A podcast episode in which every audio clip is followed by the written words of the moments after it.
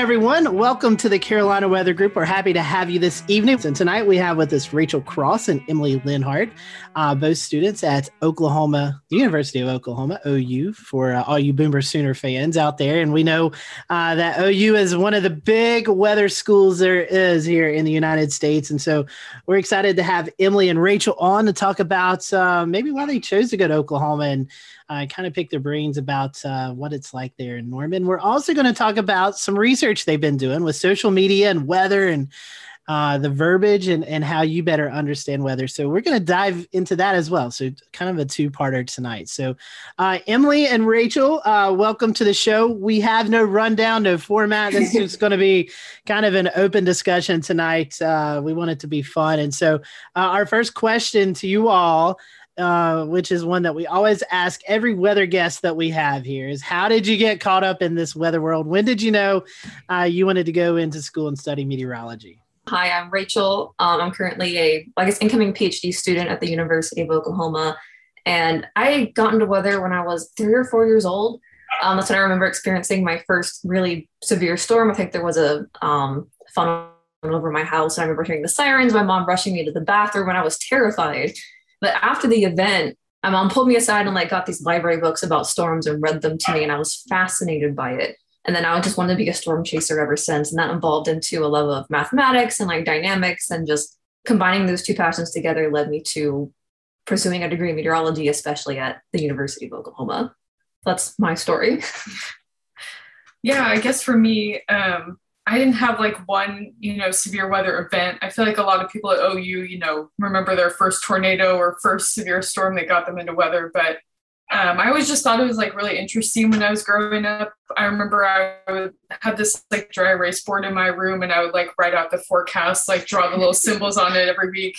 Um, and I really just loved like math and science in high school and thought the weather was really interesting. So decided to go for it and go for meteorology in undergrad. Um, you guys have done a, a, very interesting study on words of estimative probability, and I know I'm going to bungle that phrase at some point during this show, but it's really cool, really interesting. Um, before we get too deep into it, since I've, I've already mentioned the, that phrase, what are words of estimative probability? Yeah, so words of estimated probability. If you want to just acronym it, it's WEPs. That's what we've been calling them. So if you want to just say that, that's fine too. Um, there are things that you use more often than you probably think. Um, there are words like likely or might or chance. So you could just say, it's likely that I'll take a nap after this or something like that. Likely would be your word of estimated probability. I'm happy to stick with WEPs. That's that's far easier remember and say. Um, so going through this study, can you tell us a little bit how you structured it? I know there are three core pieces. Uh, can you tell us about those three? Uh, we came into this study uh, working with uh, Joe or Dr. Ripberger, and he showed us uh, results from their 2018 weather survey, which I think we talked about in the paper, um, where they tested these different you know WEPs and asked people to assign a number percentage to each one of them in a severe weather context. So uh, we knew that he wanted to, you know, look at how those words were used in Twitter messages, and so we started looking through um, almost 9,000 um, tweets from different weather forecast offices, um, expecting to, you know, see how they use those kinds of words um, and phrases. And so then after that, you know, we realized that they were using a lot more vague um, of terms. And so we, you know, went through all those tweets and found the most common uh, WEPs that we found um, and ended up including those in the 2019 survey. Um, so that we could see, you know, how people interpreted these words that we were seeing pretty often in all of those Twitter messages. In the process of doing that, one of the databases that y'all sort uh, looked through, as you just mentioned, was the CRCM Severe Weather and Social Media Data Collection Program which sounds really interesting. Um, I hadn't heard of it before today as I was reading through your paper. How does that program work, um, and and how can we access that as everyday people? I think that's something that Joe is in charge of. Um, I believe you can access it. I think through the CRCM page.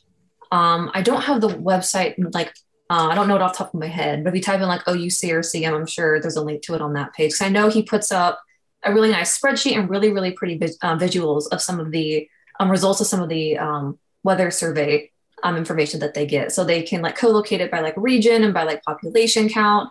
And so you can kind of see how people have responded to these different questions that they've asked over the course of multiple years. I know that's something he was putting together as of two years ago.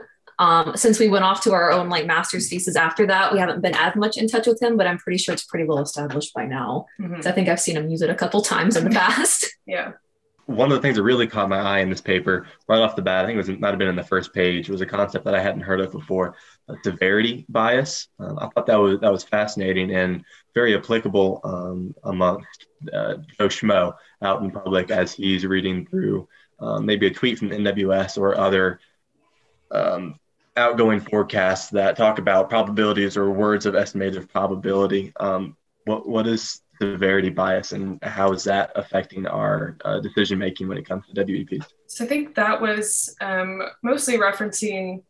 It's been a while since we wrote that part of the paper, honestly. um, but you know that. Um, trying to think how to say this. If you have a better way, just interrupt me. Okay. But um, I guess just thinking about those terms or those words of estimated probability that we use um, in terms of you know the severity of what you're trying to communicate um, those surveys that went out um, to see how people were interpreting these words um, tested a difference between, um, you know, if people would associate that word with a severe thunderstorm or a tornado.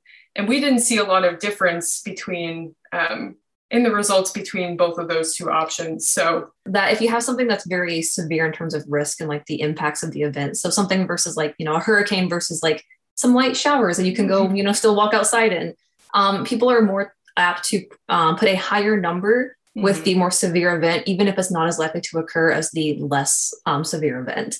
So it's the idea that you want to put something bigger to a more impactful event, even though it's less likely to occur. So it's a severity bias. What would you think the findings would? What, what are the findings from it? You know, the big thing we saw in uh, that analysis of the Twitter messages was that uh, most of the time, you know, in the messages we looked at, these WFOs are um, communicating severe weather probability using pretty vague terms. Um, so I think we had a chart in there where you know you saw that the most common one was pro was it probably right? Uh, possible. Possible. My gosh, sorry, was possible. Um, in other words, like might um, you know might happen. There's a chance of this. Um, and so, you know, we really didn't see them using very descript WEPs to communicate severe weather probability. And we certainly didn't see them using many uh, numerical estimates of probability either. Yeah, because a lot of past work, not necessarily in the meteorological field, but you know, perhaps with like the CIA or you know medical institutions, they do this kind of research as well because they also communicate probability. Like for medication, there's a probability of a certain side effect that occurs, and that's also very important. That's also where a lot of severity bias comes into play because you know if you have a more severe side effect, people might you know rank or mentally rank that particular probability higher because they don't want that side effect to occur. Um, but they do a lot of work and they found that the best way to communicate probability is using both words and numbers together. So saying like, it's likely 50% chance that I will take a nap later. That's the best way to communicate probability. Because um, words alone can be pretty vague because my definition of likely is going to be different than your definition and it's going to be different than someone listening to this later on. Um, so we found that out of all 9,000 tweets that we looked at, only three tweets communicated probability using this combination. So not only are WFOs using very vague word, words, they're not communicating in the best way as past studies have shown. Mm-hmm. Yeah, the uh, the recent TikTok trend of like probability of precipitation kind of also goes into that. Everybody's got a, a different idea of what that means. Um, so with this this finding and you only three tweets from from weather forecast offices, um, has this information been presented to the weather service or um, you know, and if it has, what what was their comments or did they have any or anything like that?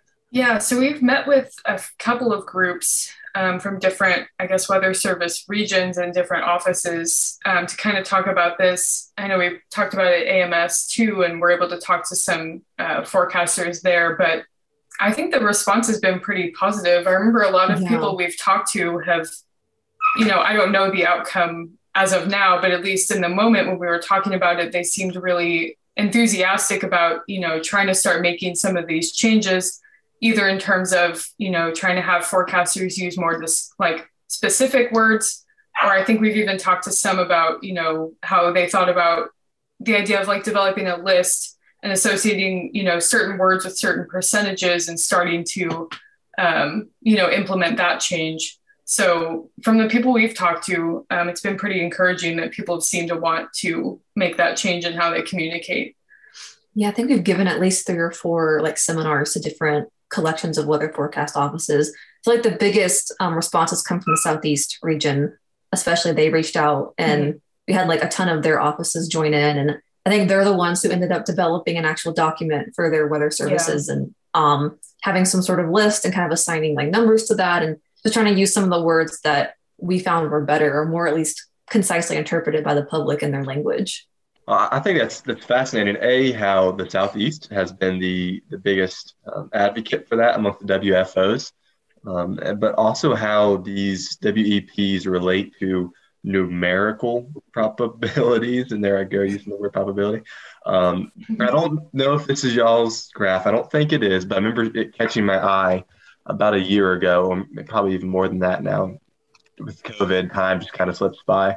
Um, yeah. This was always one of my favorite charts. And if this looks totally out of place, you're welcome to just say, no, this is stupid and we'll cut it out. Um, but I think this is fascinating. I'm sure this was generated by some survey. I have no background on this whatsoever, but it's fascinating to see how people perceive different words of estimated probability uh, as different probabil- uh, different percentages. Um, and there's some very wide ranges on here.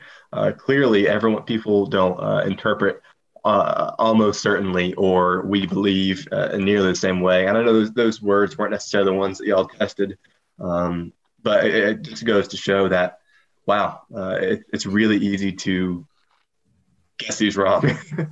yeah. One thing that would be interesting to continue off of this study, um, if we had like infinite funding and time, um, would be to take it a step further and see what these percentages people assign actually mean. Because the ideal response from people isn't just a number in their head; it's a certain action. Right. And like, it'd also be interesting to know, like, well, what threshold incites some sort of um, protective action for them and their family and their property? Because that's you know kind of what we're hoping to get at. If we're like forecasting for a tornado, well, we want to use the language that's going to incite the right response. Hopefully. Right.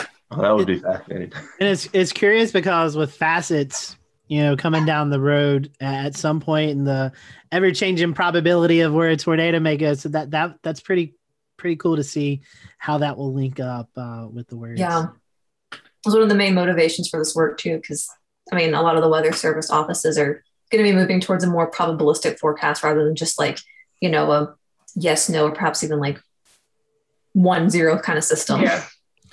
So I know that y'all did not specifically introduce the SPC um, convective outlook into your study because there were, you know, there there is a methodology to reaching those. But when people hear marginal, it's almost like you know it's dismissed. And marginal days can often be our most busy days. Mm-hmm. Those can be those can be very bad days. Um, it's just that the chances were low, the predictability was low. Um, I, I see. I, I, have started to see kind of a move towards like level one of five, but there's not a lot of people who use the SPC. Um, you know the, the, the percentages behind that. Do you think that that would be something that would be a, a better um, or perhaps more effective uh, communication approach going forward? Thinking about the probabilities there versus the the categorical risks. There are two things that come to mind um, initially, and one is very right in thinking that like marginal risk for certain areas typically are their busiest days compared to say like the central plains. Because a marginal in like oklahoma everyone's like okay yeah that's that's cool. But if you have a marginal somewhere like the northeast that's like that's a lot because they perhaps don't really get that. So marginals like that marginal risk is very dependent on your location and what that means. So one it's dependent on location and two in terms of the probabilities a lot of those probability numbers are very low. They're usually they're not above 50% and so if you give someone a probability that's lower than 50%, they're probably going to think, oh, well, I got like a one in five chance of it happening. I'm that's fine. I don't have to change my plans. I don't have to get prepared or get ready. Um, because their percentages are not just probability, it's also based off of like spatial probability as well, as well as like, you know, not this temporal, but um just probability of chance along with a spatial probability as well. So it's a little bit different. Um, so I'm not sure just using the raw um, probability numbers or those percentages with SPC would be necessarily beneficial. But I know there has been research into how best to Im- involve the SPC outlooks and how to communicate that. In fact, there's another guy at the CRCM, Sean Ernst. I would highly recommend looking at his master's thesis and all his upcoming work for his PhD because he's kind of delving into that regional aspect of the SPC outlooks. I've always told people they ask about the weather community, and I was like, you know, obviously we put a lot into forecasting, but with the recent rise of social media and all the different platforms, you almost have to put as much into communicating as you actually have to do into forecasting for for people hmm. to to kind of grasp that. And so it's you know, it's almost like a 50-50 toss up, you know, I don't want to cheat one because of the other, but uh, they're both so so important to to what we do. So we appreciate the work uh, you all have been doing and uh, like Jared said, it's definitely uh, all, it's good to look at and see where we can better communicate those risks, especially here in the Carolinas and the Southeast, like Jared alluded to, you know, marginal and slight days are like enhanced and high days for you all out there in the plains because that seems to be the days that we're the most busiest. So, yeah. You know, free publicity here for OU uh, for any student uh, who is considering meteorology and just doesn't really have an idea where they want to go yet again, you get to see a lot of cool weather. You kind of get a little bit of everything, and you don't always know when it's going to happen because some one day you're going to get 30 degree weather, and next day you're going to get 90 degrees. So you're always on your toes.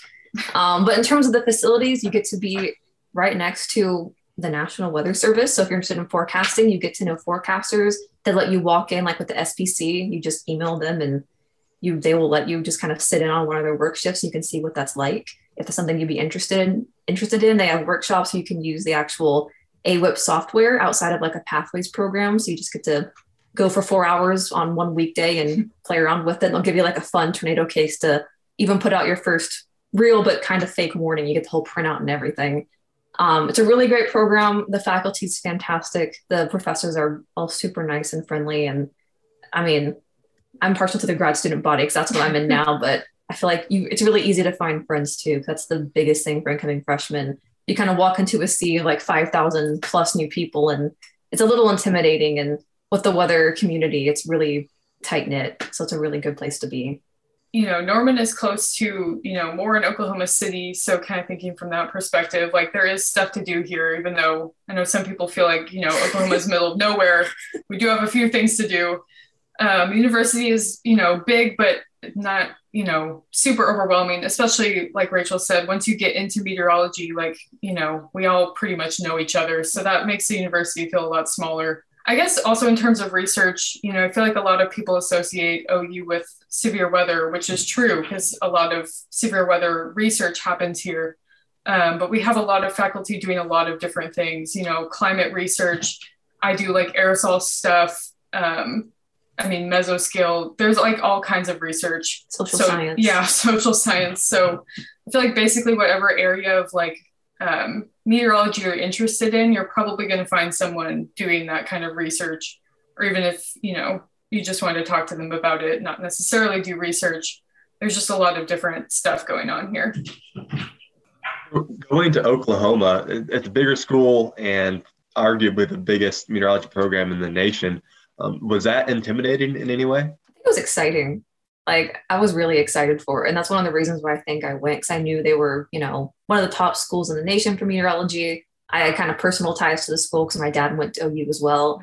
Um, and also they're kind of, you know, right in the middle of Tornado Alley. And I knew they did a lot of research on severe storms and severe weather. And that's kind of was my draw. So I guess I was so excited about the severe weather. I didn't really think about how big the program was. Yeah, I remember I was not intimidated before I got here, really, but I think once you get into the program, it can be intimidating. I remember for me at least, there were, and there are every year, a lot of freshmen who come in really mm-hmm. excited, which is great, but I really didn't know anything about weather. And so it's very like an odd experience to come into a bunch of students having, you know, a lot of background information and background knowledge, which is great. But I remember that was kind of intimidating, but other than that, I'm curious. Um, when you guys were trying to decide, was Oklahoma your only choice, or did you go to other schools and visit? Um, and if so, what kind of lured you in? I know um, the the National Weather Center there. You know, just pristine and pretty cool place to be if you're a weather nerd. So, uh, what kind of lured you or made that final decision to choose OU? Yeah, so I toured and applied to I think Western Illinois University, which is pretty close to where I grew up, uh, Texas A&M, and then uh, KU. Um, and so I think I just really knew like when I visited the campus, I knew I was like, this is a really cool place. I was like, this feels, you know, it feels like a good place to be. The people I met with in the, the meteorology department were really enthusiastic, which was a difference from some other meteorology departments I met with. Um, but yeah, and then I guess the other thing was just like all of the opportunities here which I probably didn't necessarily realize when I, you know, was applying and decided to go to OU. But just like there's so many research opportunities. And like you said, the National Weather Center has so many different like weather entities within it. Um, I think I, you know, had a vague grasp of that coming in, but that was definitely a big factor too. Yeah, and I knew uh, current, well, back then she was a sophomore or junior, and she gave me like a special tour of like the weather center and the campus that was very tailored to like meteorology students. And she gave me a lot of insight into like these extra buildings around the weather center that you know house like um, different forecasts little like you know spin-off offices and like you know weather news that works really closely with like japan offices. And so there's a lot of like collaboration. In fact where i work now is um, the radar innovation lab which is right across the street um, and they do a lot of like um, radar research and stuff like that. So there's so many different opportunities within the building and also really close outside the building as well. And so hearing about that, I was like, well, this is a really great job, um, like opportunity, you know, kind of really easy tie into like a potential job after undergrad. Cause she also told me they typically hire undergrads at OU, which is um, really great. So. so as you progress through your freshman, sophomore, junior, and senior years at OU, um, I'm sure mentors played a huge role in your success. Can you talk a little bit about how you found mentors for yourself um, and, and just how they helped you, not just through the undergrad process, but as you move towards graduate oh, and now a, a PhD program? Yeah, I remember in our first like real meteorology class, um, I think it was back then called Intro to Meteorology One, but um, I remember going to office hours a lot because I had like zero confidence in anything I was doing. I was like, I want to like pass this class and like do well. So I was like always in that professor's office hours. I think it was like every single week. I thought she was going to get sick of me, but um, I got to know her really well. And I think she could tell that like I didn't come in necessarily with like a career goal and like a long term goal of what I wanted to do in meteorology. And so after that class was over, she had an undergraduate like research opportunity open up. Um, and so I was able to like continue working with her after that. Um, and that was super great.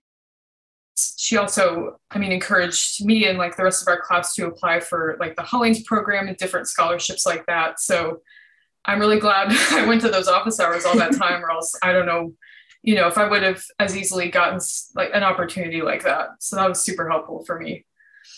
What made you decide to go to grad school? What took you from uh, you know, going to setting setting foot on campus at OU to hey, I've got my bachelor's degree, or I'm about to have my bachelor's degree. To at least in Emily's case, relationships between lidar aerosol extinction, backscatter coefficients, and CCN number concentrations during the NASA Oracles campaigns.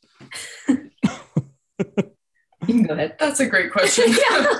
um, I think I mean, honestly, when I came into undergrad, I was like, I want to be done in four years. I was like, I don't want to go to grad school. I don't want to do research. I think that's honestly just because the thought of that really scared me and I didn't really know what that meant.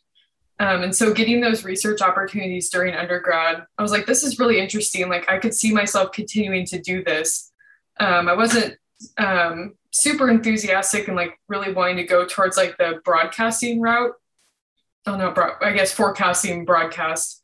I didn't really want to do that, but I knew that I really enjoyed research. And so honestly, the whole process of like applying for grad schools is kind of a whirlwind um, that kind of happened really last minute, honestly, for me. But um, I think it was really those opportunities uh, during grad school where I was like, I really enjoy research and I could see myself like continuing to do this in the future.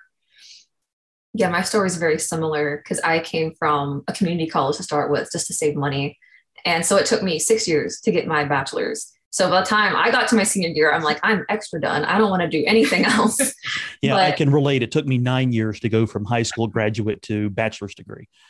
Yeah, and I, I really appreciate being able to go to two different institutions and meet lots of different professors and make those connections. But by the end, you're definitely experiencing some burnout, and I definitely was. But what drove me to grad school was doing that undergraduate research. I realized I love that process of just discovery and kind of that interaction between like people and researchers. Like, I don't know, you also get to interact with like other students. So it's kind of like this almost not weird, but like it- it's like it's a very unique dynamic you know, it's kind of like a modern day like apprenticeship almost. So you get really, really close with your advisor and also your other coworkers and other students. And eventually there's kind of like a hierarchy, like you have your advisor, your grad students and your undergrads. And even as being a grad student, you get to be mentors to the undergrads. And I just really liked that dynamic and I was really drawn to that. So it was still a last minute decision. I remember we were both in like the atrium of the weather center, like within like November trying to study for our GRE and everything and get that sent in. But um, it was the undergrad research experience and then just kind of the dynamic with your advisor that really drew me in. So being at OU, um, I mean, you've got to have some some storm chasing stories, right? I mean, I mean, there's storms everywhere. Even if you just go up on the observation deck and just kind of look out at, at what's around. I mean, any fun uh, or any exciting uh, storm chases that you guys have been on? So honestly, you see a lot just even by being in Norman. It just kind of comes to you. That's it seems true. like I think there was one in 2017, one semester. There was a small tornado that went along Highway 9 right south of the Weather Center. I mm, remember we were in the Weather Center because usually a lot of meteorologists go to the Weather Center on the first floor, like a lot of students, whenever there's severe weather. Because one, two of the classrooms serve as bomb shelters slash storm shelters. mhm. So a lot of people go there. But then they have like these big screens and people just kind of like share their screen. Everyone's watching radar. Everyone's had like different, you know, NWS chat discussions up. So it's kind of like a It's like a mini storm party. Yeah, it really is. It's like a sleepover storm party in like a classroom. So it's kind of a fun time. yeah. I'm going back. I'm going back to 10 years ago me and I'm telling I'm telling myself that there is a much more fun way to do college. I mean, I think we need to pack up and go to Norman next time there's some storms out there. That sounds fun. yeah, just bring some pizza or something, and you know we'll let you in. Rachael, I feel like uh, Evan and I were out with with when you were out with tours because we were out in Kansas the first week of June, I believe. Yeah, we, we must have just missed. I think by that first week of June, we were burning out and heading towards Colorado in snow. Yeah, yeah, we, we were in the snow on June 3rd. that's true. That's true. Yeah, we we were kind of in the same area. I, I want to ask Rachael a question since she's a, a radar geek. Um, aside from phased array, what's the next big thing coming in radar? Um, I mean, I'm partial to phased array. That's my favorite of the upcoming radars because I do um, research with tornado debris signatures. That was my master's thesis. So the idea of a polarimetric phased array r- mobile radar just speaks to my heart. Um, so that's my favorite thing. But I do have a colleague who's working on some bistatic radar. So it's a passive radar. Um, so for those who don't know, a radar is something that you know shoots out in electromagnetic waves. It bounces off of something, it comes back, and then you interpret that signal that you get back. A passive radar is something that just receives a signal. So this is something that can be used to fill potential gaps in radar coverage in a cheap way. That way you can get some extra information, especially in like areas like the southeast where you have a lot of mountains that perhaps don't give you that low level coverage that you need. So I'd say that's probably the next big thing, but it's still very early in development. But again, phased array radar is my new favorite thing because we were having the ARC has mobile phased array radars coming out, the PAIR and the Horus. One's at C band and one's at S band. So I'm very excited to be working with those in the future. Yeah, sounds good. And and in the Carolinas here, we'd be very interested in the bistatic Yeah. radar just because uh, we have such a big gap here. It would be nice to be able to fill that gap cheaply. Yeah. I was, gonna, I was gonna say we'll go ahead and volunteer. You know, we'll, we'll be. That's right. test- Anytime you want to Yeah. do some research here, yeah, we we got some barbecue and shrimp and grits for you. Great. Well, Rachael, you started with you get to see a lot of cool weather. And I think that in and of itself is enough to draw any Met student in. Um, and then all those other reasons on top is just the icing on the cake. Um, so OU is certainly a wonderful school. We appreciate y'all sharing your experience uh, and telling us, as well as, as our listeners, a little bit about uh, the, the life of a student going from high school all the way up through grad school. Um, Well, ladies, we appreciate uh, your time, Rachael and Emily. Uh, thank you so much for joining us tonight. Uh, we appreciate all that you've done in this research, and we want to wish you the best of luck as school's about to kick off for the fall semester. And uh, anytime you have any new research or anything uh, you want to talk about, let us know. We'd love to have you back on the show. Yeah, thank sure thing. So thanks, yeah, thanks for having us. no problem. And, and thank you all for watching the Carolina Weather Group. We'll see you soon.